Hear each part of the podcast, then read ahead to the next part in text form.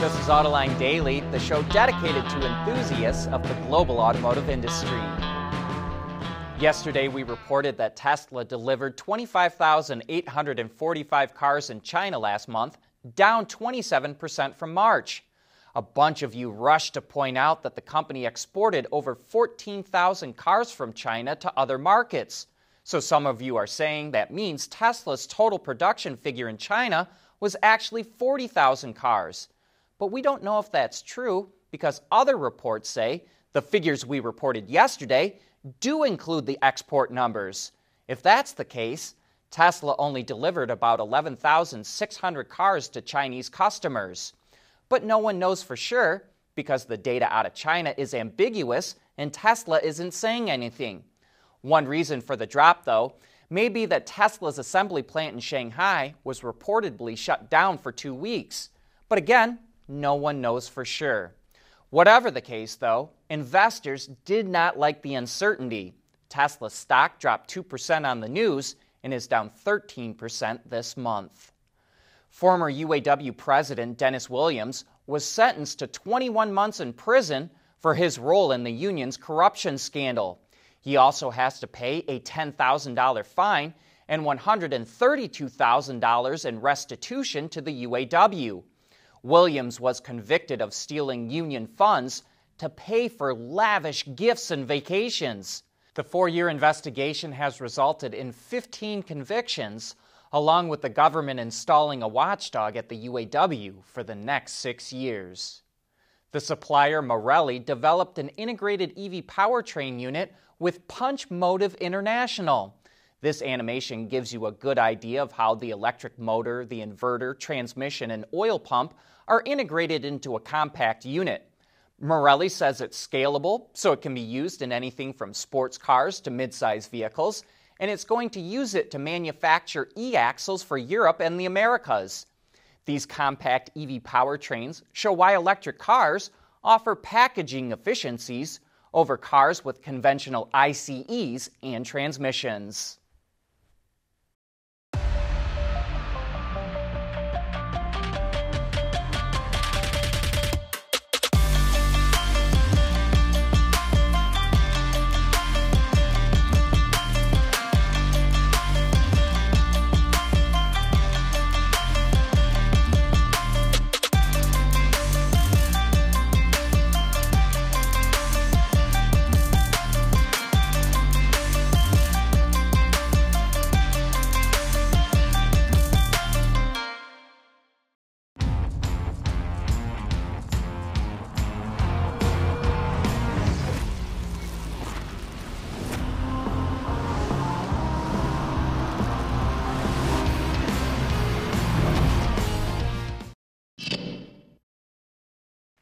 Better Place was the company that pioneered the idea of swapping batteries for electric cars and went bankrupt in 2013.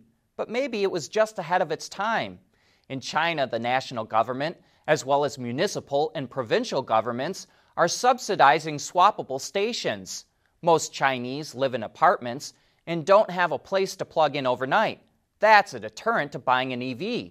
So, swapping, which only takes a couple of minutes, helps overcome that reluctance. NIO even lets customers lease their batteries for $142 a month instead of paying for the entire thing up front. That lowers the cost of buying an EV. BAIC has deployed 20,000 taxis that have swappable battery packs, and SAIC, FAW, Geely, and Chang'an are all involved in developing battery swapping stations. Volkswagen's best selling model in the American market just got refreshed. The 2022 Tiguan features massage front and rear bumpers, standard LED lighting, as well as new wheel and paint options.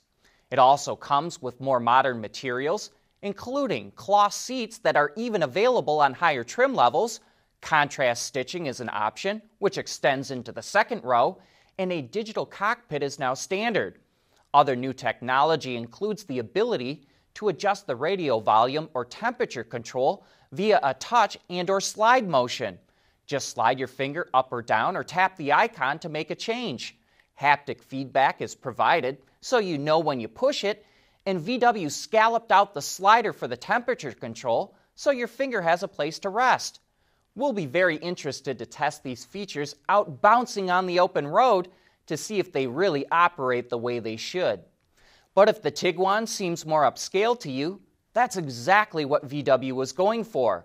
The Taos, which is hitting the market soon, is a small crossover that slots right below the Tiguan, and VW wanted to create some separation between the two models. It also cut trim levels down to 4 because pricing of the Tiguan was creeping into Atlas territory as well. The new Tiguan is expected to hit dealers in Q3 of this year. Earlier this month, Genesis announced it will begin selling vehicles in Europe for the first time this summer, and it's already launching a model specifically for that market, a wagon version of the G70. Officially called the G70 shooting brake, it's the same size as the sedan, except it has 40% more luggage space and the rear seats can split fold into a 424 configuration. The company didn't mention what powertrains are available for the wagon, but we expect they'll be the same as the sedan. No word on pricing or launch date either. We want to know what drives your testing. OTA, connected car, diagnostics, remote testing. Intrepid Control Systems is here to help you work from anywhere. Intrepid Control Systems, driven by your data. Mobility is becoming electric, connected, and autonomous, just like the manufacturing world. But will always be one thing a reliable partner for our customers.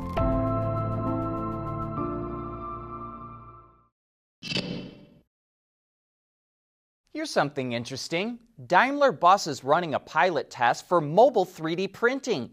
It fitted a storage container with all the necessary machines that are required to make 3D printed spare parts for its buses. The container can be transported on the back of a truck to any location where all it needs is electricity and an internet connection. It will first be used at a bus service center in Germany with the hope that it reduces the time to get parts into customer hands. Have you noticed what the ST trim line has done for Ford?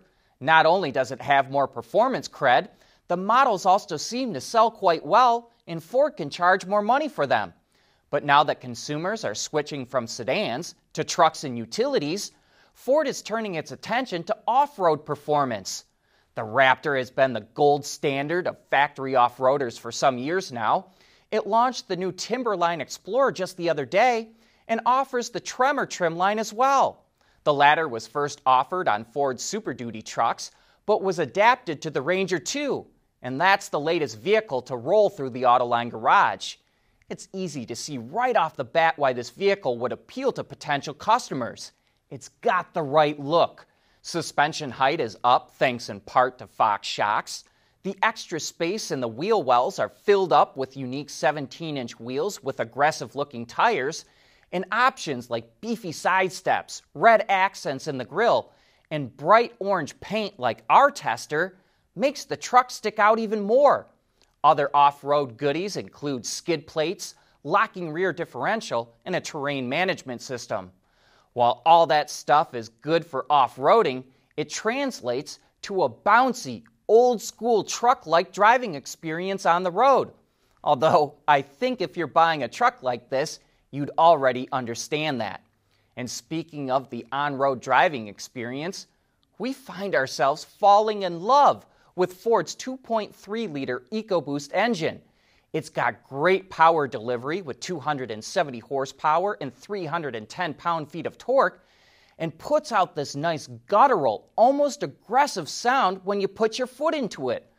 I just wish we could have seen how the powertrain setup performed off road as well. Oh well, something for another day, I guess. Ford charges nearly $4,300 for the Tremor package on the Ranger, which pushed the price of our top of the line Lariat model to about $48,000. What are the most anticipated new cars, trucks, crossovers, and SUVs for 2021? That's going to be the topic on Autoline After Hours on Thursday. Not every new model has been introduced yet, but we've got a good idea of what's on the way. So join John and Gary for a deep dive into a review of what's new for 2021. But that wraps up today's show. Thanks for watching, and we'll be right back here again tomorrow.